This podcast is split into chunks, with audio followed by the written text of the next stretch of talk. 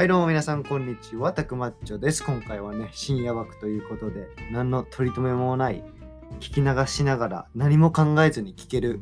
ラジオというのをお送りしていきたいと思います。はい。で、今日のトピックなんですけども、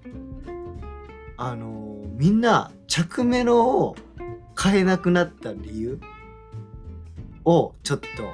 解説していきたいと思います。解説というかね、僕の意見を述べていきたいと思いますね。あの、着メロ、着メロって今、今時言うんかな？着メロって、なんて言うんでしょう？電話がかかってきた時とか、メールがね、来た時とかに、あのピロンピロンってなるじゃないですか。iPhone でも Android のスマートフォンでも。あれね、みんな変えなくなったですよね。あのガラケーからスマートフォンに切り替わってから。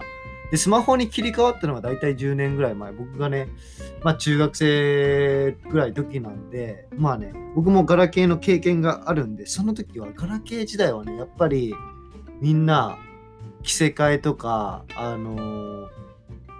着メロとか変えてましたよね。でもスマホになってからみんな全然ね、そんなん気にせずにみんな同じね、あの通知音と、まあ、LINE はちょっと変えてる人もいますけど、でもね、あの電話の通知音とか、あとメールの通知音とか、もう変える人がほとんどいませんよね、本当に。なんかね、僕が、えっと、中学生の時にガラケー持ってた時は、もう着メロをなんかね、フローの、えっと、何 GO とかにしたりとか、あとはね、いろいろ、まあ女の子で言うと西野カナにしてみたりとか、あと僕の友達でね、西野カナ好きな人もいるんで、その人はね、男の人なんですけども、あの、その人は西野カナの着メロにしてましたね。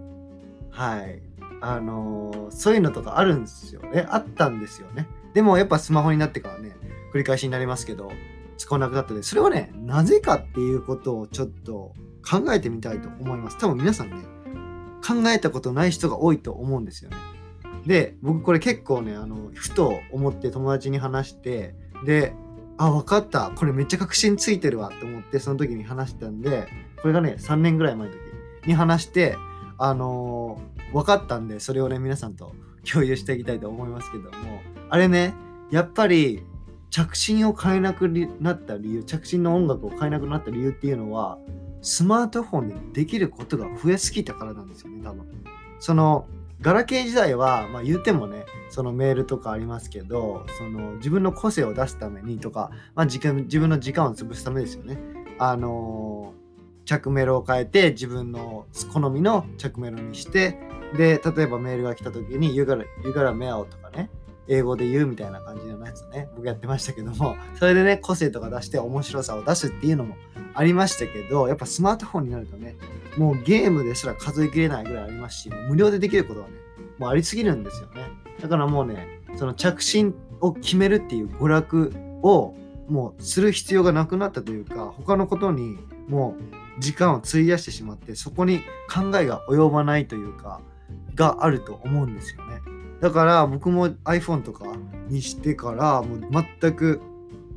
音楽を変えてないんですよね。変えてもいいですけどね。わざわざ別にダウンロードしてまで、ね、外部の音源をダウンロードしてまで変えるっていうのはもうめんどくさすぎますよね。今想像したしましたけど。でもやってたんですよね、ガラケーの時代は。ねなんか着メロサイトみたいなね、着メロまとめサイト、月額、えっと、980円で着メロダウンロードし放題とかめっちゃありましたよね、ガラケーの時代。でもね、今ないっすよね。やっぱ YouTube とかも出てきて、それを必要、ね、あの、別にね、無料音源が結構あるんで、それを必要ないっていうのもありますけど、そもそもそれを検索しないというか、変えようとすら思わないんで、これはね、結構確信をついてる現象だと思います。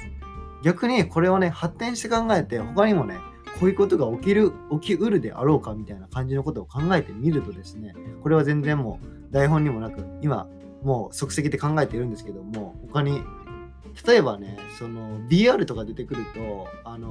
あれですね、VR って多分、まあ分かってる人多いと思うんですけど、あの、まあ、えっと、アニメでいうソードアートオンラインっていう、まあ、マニアックなこと例で言うとそのヘッドセットを装着して目のゴーグルもつけてで自分がさもね仮想世界に入ったような感じのあの世界観に行くのであれば多分ね何て言うんでしょう。普通のテレビゲームとかもやらなくなるんかもしれないですね。この 2D の。普通に今やってる PS4 とか Wii とかスイッチとかなくなるんかもしれないですね。そう考えてみると。この VR がね、それこそね、あの SAO のソードアートオンラインの世界みたいにカプセルの中に入ってヘッドギアをつけてもう仮想世界に行ってもう感覚すらもね、あの感じるようになる。痛みも感じるようになるみたいなね。まあ闇のゲームみたいな。遊戯王でいう闇のゲームみたいな。めちゃくちゃごちゃ混ぜですけどもあのそういう感じにねなるなったら本当にね今あるす今ある当たり前今ある僕らが費やしてる時間っていうか費やしてやってる娯楽っていうのがもはや古くなってきてでもやらなくなるっていう可能性もありますよね。そう考えると面白いですよね本当に。何があるでしょうね他になんかもううーんまあそう、まあ、パッと思いつくのはそういう感じですけどこれがね本当に10年前当たり前だった娯楽っていうのがあの今は当たり前じゃなくなってるんでそれがね今当たり前であるそれこそねスマホゲームとかも多分そうだと思うんですけども10年後にはねヘッドギアとか、えっ、と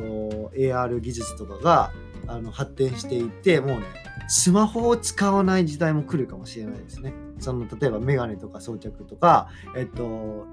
頭の中にチップ入れたりとかしてもうスマホがもう手に持つこと必要がなくなってその目線とかであの操作できるみたいな感じになるかもしれないですね。まあこれ20年、10年後はきついかもしれないですけど、20年後、30年、50年後でね。まあ僕ら多分、あのー、ね、僕20代なんで、えっと、生きてると思うんで、今のところの予定では。もうね、僕らが多分50とか60、70になる頃には、そういうのもあるかもしれないですね、本当に。これは。いやー、楽しみでもあり、もう漠然とした不思議というかね、真っ白ななんか本当に想像がつかないですよねこの生活がどう変わるのかっていうのはうんなんで結構ね面白いんじゃないでしょうかね。それだけでもね生きてみる価値はあるかなと思いますね。やっぱうんまあ未来が暗い人も中にはいると思うんですけども、まあ、そういうねそのもしアニメとか好きな方がいれば SAO の世界が来るんじゃないかっていうことを目標に生きていれば多少の希望ホープは見えるのではないでしょうか。ということで皆さんこういう感じで話してみました。またねあのー、こういう感じの深夜食堂じゃなくて深夜食堂は前回のエピソードですね。あのー、深夜放送っていうのをやっていきたいと思います。はい。ということで皆さん今日も良い夢を見てください。See you next time.